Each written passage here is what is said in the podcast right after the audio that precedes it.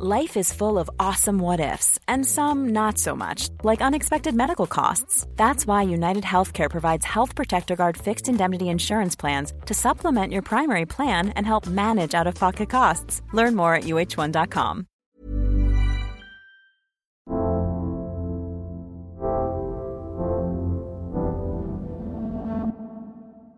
De toute la palette de couleurs des vêtements, il y en a une qui ne laisse personne indifférent.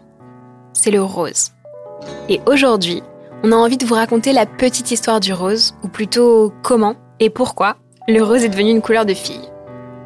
Cette question n'est pas si simple, elle en cache même plein d'autres. Quand a-t-on attribué des couleurs à un genre ? Est-ce que ça a toujours été rose pour les filles, bleu pour les garçons ? Pourquoi le rose est-il beaucoup plus connoté que le bleu ? Spoiler alerte, le rose tel qu'on le connaît aujourd'hui est peut-être la plus grande arnaque publicitaire de l'histoire. Le rose n'étant pas la quintessence de la féminité, mais du marketing. Un marketing qui a commencé longtemps, bien longtemps avant notre ère.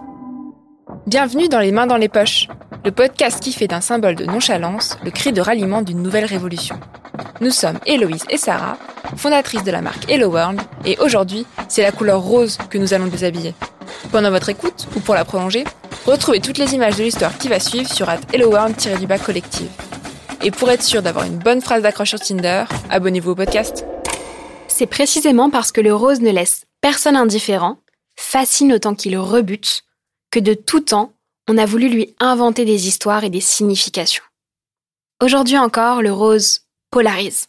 C'est même un euphémisme. J'aime beaucoup le rose parce que j'ai eu l'habitude d'avoir des jouets en rapport avec cette couleur quand j'étais plus jeune. Euh, tout ce qui est un petit peu girly, des Barbies, euh, tout ce qui est lié à la couleur rose. Et, euh, et du coup, aujourd'hui, quand je vois cette couleur sur des objets ou portée sur des gens, euh, ça me rappelle des souvenirs d'enfance. Le, le rose, c'est sûr que c'est une couleur que j'associe, je pense, fortement au vestiaire féminin, euh, pour plein de raisons différentes. Je pense toute la symbolique autour de la couleur et, et un peu la perception que j'en ai. Mais bizarrement, et assez paradoxalement, c'est une couleur que j'aime bien porter. Surtout euh, en accessoires, je pense notamment euh, sur les chaussures. Je suis un grand fan de basket et j'ai, et j'ai deux trois paires de, de baskets roses. Et, et quand je porte ces baskets, j'ai l'impression que ça, ça amène peut-être une touche de, de féminité euh, dans mon look. Et, et en fait, j'aime bien. Alors moi, justement, le rose, c'est, c'est marrant, c'est quelque chose que j'ai, c'est une couleur que j'ai mis dans ma chambre. Euh, j'ai repeint ma chambre, j'ai mis en rose, en rose euh, calamine euh, de chez Farben Ball. Et en fait, c'est une couleur que j'ai mis parce que elle est apaisante. C'est un endroit, euh, ta chambre, où t'as envie de te sentir bien.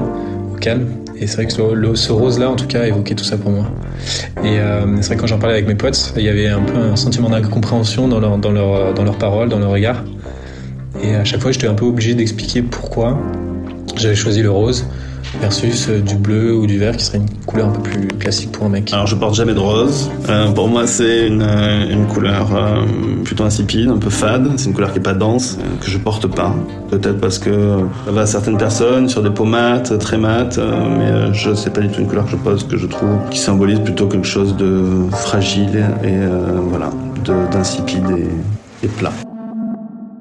Bien sûr, vous devez vous demander comment on en est arrivé là. Et une fois n'est pas coutume, ça ne va pas être si facile que ça de vous répondre. Chercheurs et historiens s'accordent sur une chose. Si aujourd'hui, le rose pour les filles et le bleu pour les garçons semblent une évidence, l'explication historique, elle, l'est beaucoup moins.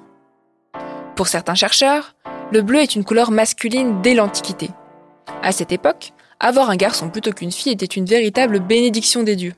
Pour les honorer comme il se doit, les remercier de cet immense privilège, les petits garçons étaient alors vêtus de bleu, soit la couleur du ciel où habitaient les dieux, c'est Q F D. Tout bascule au Moyen-Âge, où le rose devient genré pour la première fois. Mais genré au masculin. On parie que vous ne vous y attendez pas à celle-là.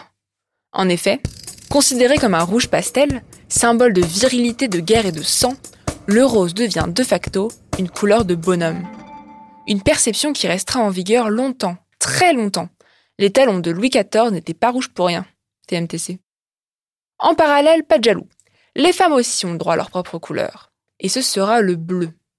Couleur de la Vierge Marie, symbole de pureté, de piété et donc de bonne féminité. On pourrait croire que pour changer un paradigme vieux de plusieurs siècles et chargé d'histoire, il faudrait une révolution, un renversement, à minima un petit coup d'état. Pourtant, il aura suffi d'une femme, mais pas n'importe laquelle. Son nom, Madame de Pompadour. Femme d'influence, elle est maîtresse, puis amie et conseillère de Louis quinze, ce qui lui donne un statut non négligeable. En d'autres mots, elle pèse dans le game. Mais Madame de Pompadour a une autre particularité. Elle aime beaucoup, mais alors beaucoup le rose. Une couleur qui incarne parfaitement son idéal de la féminité, à savoir la beauté, la douceur et la fragilité. Elle commence alors à porter du rose, toute seule dans son coin. D'abord par toutes petites touches, puis de façon de plus en plus décomplexée. Première grande influenceuse de l'histoire, elle n'aura pas besoin d'Instagram pour que la magie opère et que rapidement, toutes les femmes du royaume se convertissent au rose. S'ensuit ensuite un grand flou, où le bleu et le rose ne semblent plus correspondre à un genre en particulier.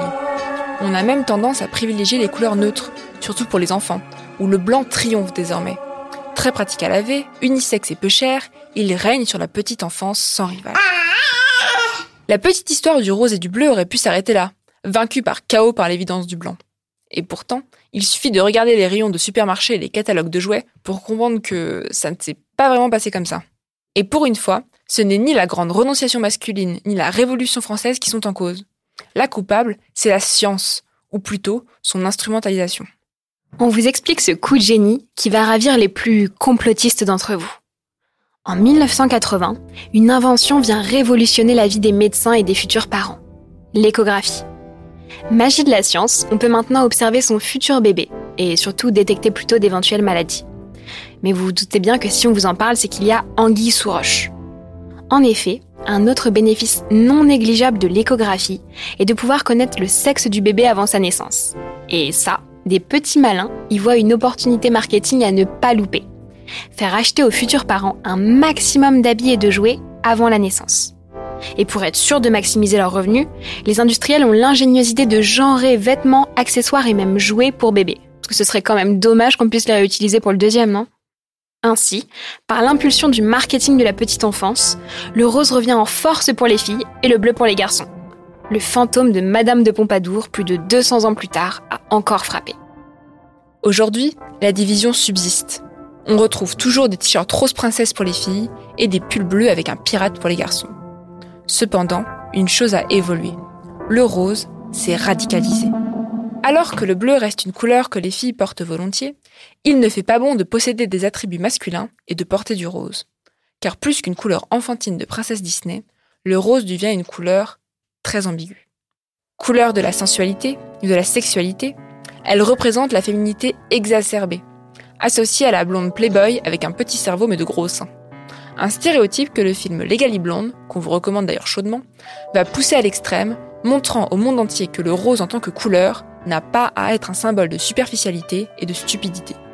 Il est finalement juste le reflet de la bêtise de ceux qui pensent que l'habit fait le moine.